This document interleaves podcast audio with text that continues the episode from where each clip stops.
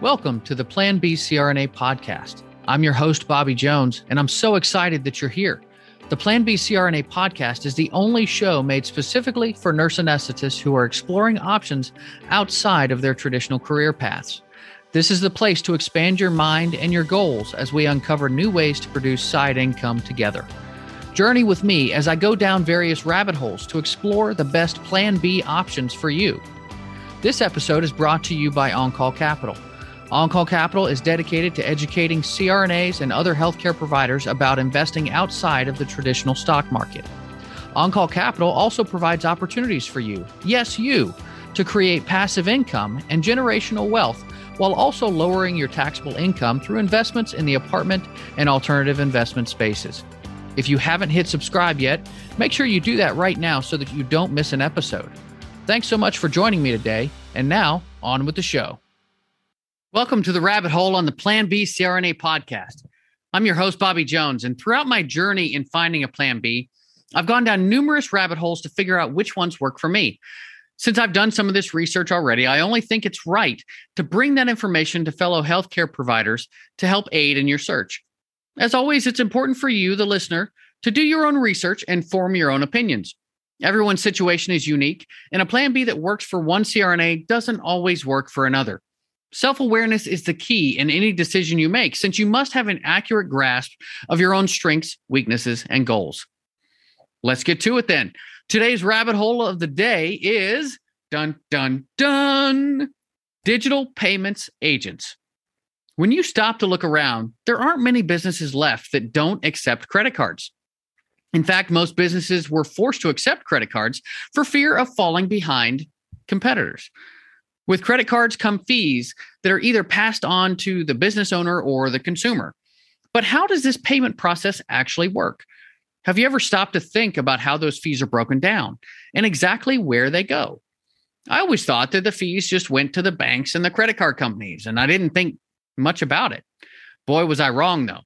It turns out that credit card transactions are much more complex than I knew, with many, many different moving parts. In short, there's a middleman or a broker who works with businesses to offer credit card processing solutions. These digital payments agents, also called merchant agents, are a key part of these transactions. In return for their services, digital payments agents take a small cut from each credit card transaction. Digital payments refers to the credit card processing services that allow businesses to accept transactions through debit and credit cards, as well as mobile payments. Digital payments agents work with brick and mortar businesses as well as online merchants to provide solutions, equipment and otherwise, that match the products and services being sold. With the move to a cashless society, this opportunity seems primed to keep expanding. So, in theory, this sounds like a great way to build residual income. As a digital payments expert, you offer businesses payment processing services that can save them money. And in exchange, you negotiate to receive a portion of their monthly fees. It costs businesses nothing to switch, and all you have to do is help them get set up. Then you just wait for the income to start rolling in. The real kicker is that you don't even have to have a special license or intense training to become one of these salesmen or brokers, and you can start building your business very quickly. Okay, so is this for real? How much work really goes into this? Let's dive into the rabbit hole to find out. So, we're going to start by talking about the opportunity. Currently, the size of the global digital payments market is $89.1 billion, with roughly a third of that market being in North America. There's also expected growth to $180.4 billion by 2026, which essentially means the market is going to double in size in the next five years. Why such growth? Well, the pandemic has accelerated the adoption of contactless payments, with e wallets witnessing increased traction for peer to peer transfers, bill payments, and customer to business payments for essential services. World governments like Singapore, India, and Australia are launching various initiatives to help promote digital payments, believing that to be a primary growth driver to boost productivity and economic growth, improve transparency, increase tax revenue, expand financial inclusion, and open new economic opportunities to end users. Now let's talk about what it means to actually be a digital payments agent. You'll hear several names and descriptors thrown out there merchant services agent, independent sales organization agent, or ISO agent, etc. And while there are certain nuances to each one of these terms, they're often used interchangeably to refer to a similar role. A digital payments agent is a business owner or 1099 sales individual who sells credit card processing products and additional services to merchants. In short, they are salesmen for the middlemen between the credit card companies and the merchants. Merchants are simply the business owners who need credit card processing services. Digital payments agents work with a particular agent program to build relationships and provide those services to merchants. Becoming a digital payments agent means being your own boss and having an uncapped revenue stream, theoretically allowing you to earn as much income as you can stand. Your earnings are directly tied to how many merchant accounts and the types of accounts that you can get, as well as your revenue sharing potential with whichever agent program you choose. Most ISO agent programs will tout the ability for you to earn $100,000 a year or more. And this is certainly possible. A single account can vary widely, though, on the amount that you can make per month. Some as little as $50 a month per business to others that are $1,000 per month. But likely that means that you actually need quite a few accounts to really start making a dent in your own residual income. Again, though, it depends on how hard you want to pound the pavement here. You need to keep in mind that this business is definitely for those of you who aren't afraid to put yourselves out there. The industry is very relationship based, and it's often those agents who provide great customer service who are successful. The average ISO agent salary is really only around $45,000 a year. But perhaps that's because some folks simply aren't as good at relationship building and sales. So, how can you become a digital services agent? Let's look at a few steps here. Number one, pick a niche. You really shouldn't start without this because part of landing accounts is understanding your client's business and providing solutions based on their situation. So it's best to lean into your own past experience. For many of you listening, you're in healthcare already with connections to plenty of surgeons. GI clinics, plastic surgery centers, dentist offices, and the like all use credit card processing systems. Or maybe you're really into working out and you want to focus on lifestyle companies like yoga and CrossFit studios. It's all possible. Number two, become a credit card processing expert. You'll want to start with the basics here, learning about how transactions are processed, what the relationships are between issuing and acquiring banks, typical hardware that's in use. You really want to understand how you fit into this ecosystem. In short, you're a middleman between a merchant and a merchant services provider, or you perform this same function under an official ISO provider. You and or your ISO operate as resellers. So you're going to buy wholesale merchant processing rates and sell them to businesses for a, a small profit.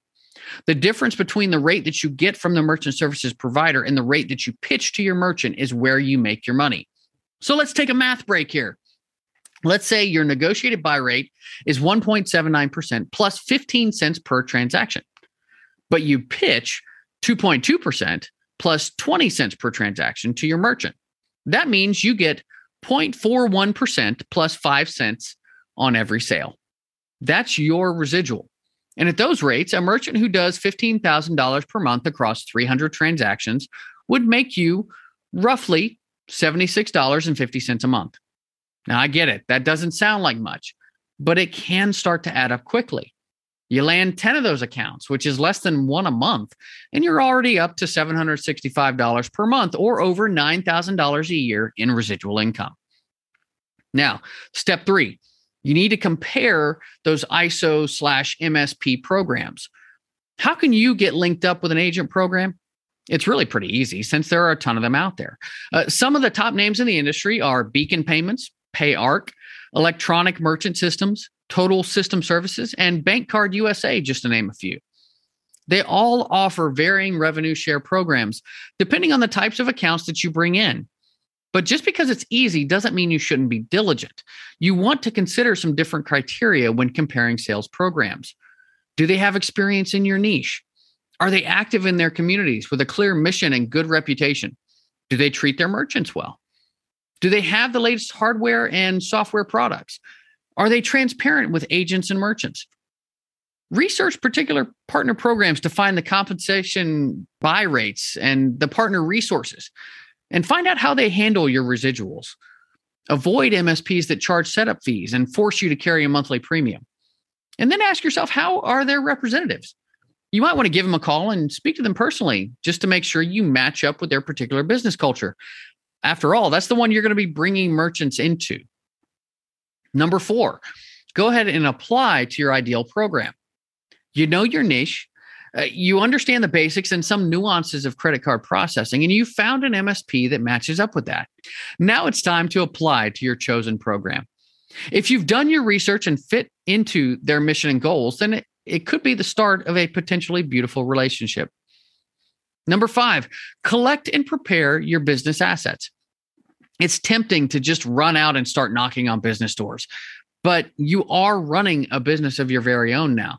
If you found a good agent program, they're going to provide you with white papers, flyers, and other marketing materials. You'll need to create your own personal website and cultivate your social media presence to make your job easier. When you visit potential clients, you'll want to have business cards and pamphlets, along with knowledge of the procedures necessary to switch accounts.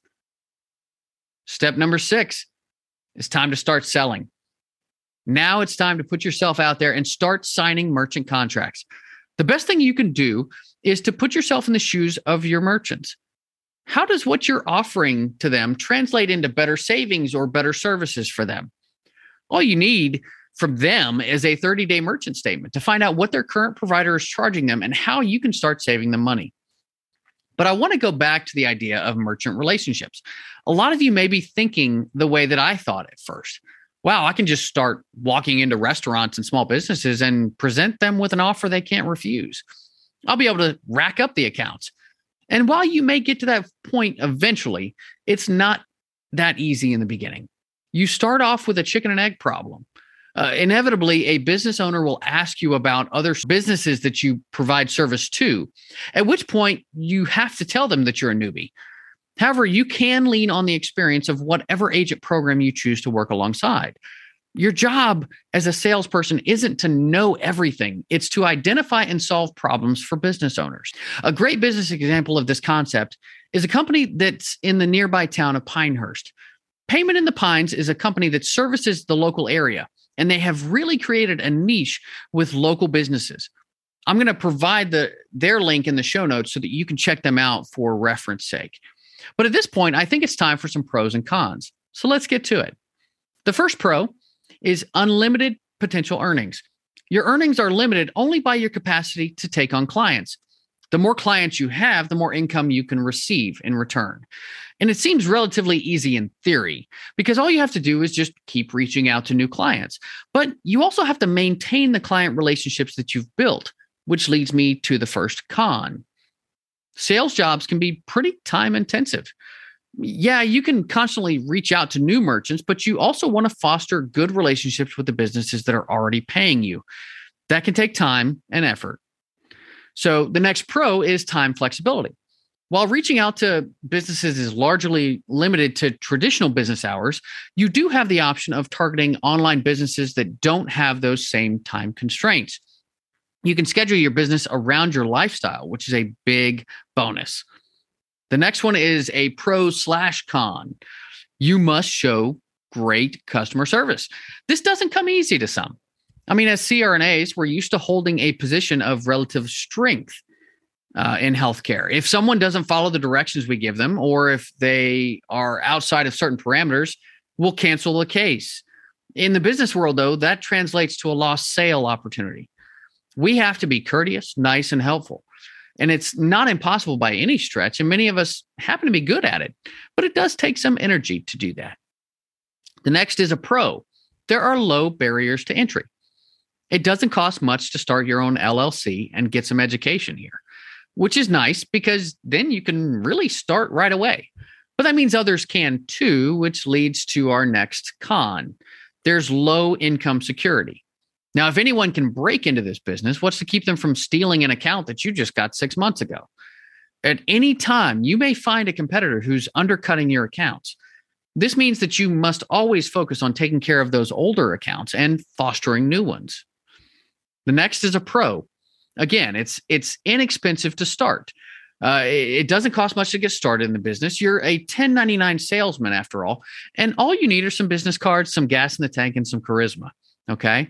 The next con, though, is that you know complexity is a real bitch. I don't have any other way to say it. Like I mentioned earlier, this business can be much more complex than meets the eye. There are always new terminals, new equipment, new businesses entering the space. Cryptocurrency is likely going to upend parts of this business model over time. You have to stay ahead to keep your clients. The next one is a pro. This is a pretty well kept secret. Yeah, I'm gonna I'm gonna pull that card. Okay. I mean, I, I know I'm talking to other CRNAs. We're tired of the best kept secret moniker, but eh, you know, no one really knows or talks about this business. Okay. And that's a lot like nurse anesthesia has been for much of its existence.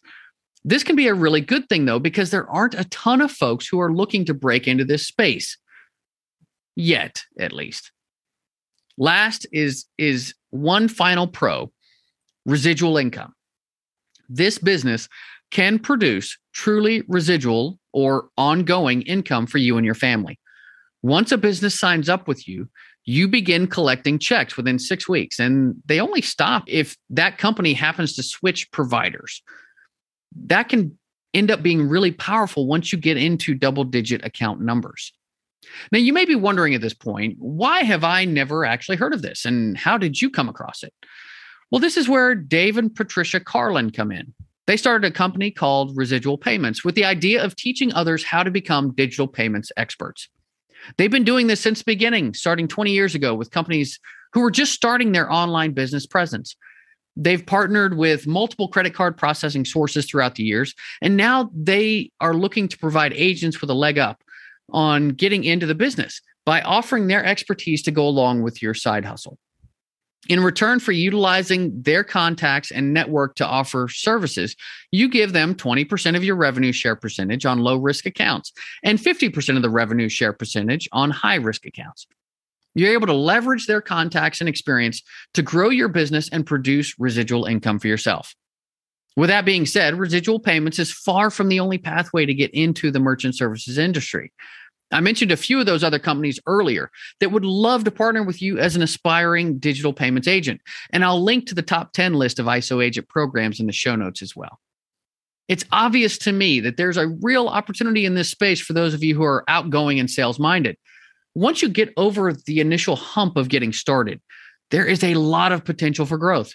While this is a business that requires a certain amount of maintenance, there is a certain amount of stability built in once you get clients to switch over to your service. I have several other links in the show notes for you to do your own research though, so make sure you check those out. As for today, that's that's going to do it. Uh, as always, I'd like to thank you for listening to the Plan B CRNA podcast. If you found value today, make sure you hit subscribe so that you don't miss an episode. I also want to hear from you. If you have a question, comment, or rabbit hole topic that you'd like me to cover in an upcoming podcast, make sure you rate and review us on your podcast player. I check those all the time and I cover those questions uh, in future episodes. If you'd like to know more about me, make sure you find me on Facebook, LinkedIn, or visit my website at www.oncallinvestments.com. This is Bobby Jones signing off. Until next time, be safe and take care of each other out there. Thank you so much for joining me for another episode of the Plan B CRNA podcast. If you haven't already subscribed and reviewed the show, I'd be honored if you took the extra time. It really helps to expand our reach and get the word out about the show. If you're a CRNA who is interested in sharing your story on our podcast, I'd love to have you. Please email me at bobby at oncallinvestments.com for more information. This episode was brought to you by OnCall Capital. They are dedicated to helping providers like you develop passive income and generational wealth through investments in the apartment and alternative investment spaces. Feel free to check out their website at www.oncallinvestments.com and subscribe to their free educational email series. You can find OnCall Capital on Facebook, Instagram, and Twitter. You can also check out our YouTube page, where you'll find all of the show episodes along with other educational videos. Thanks for listening, and we'll see you on the next episode.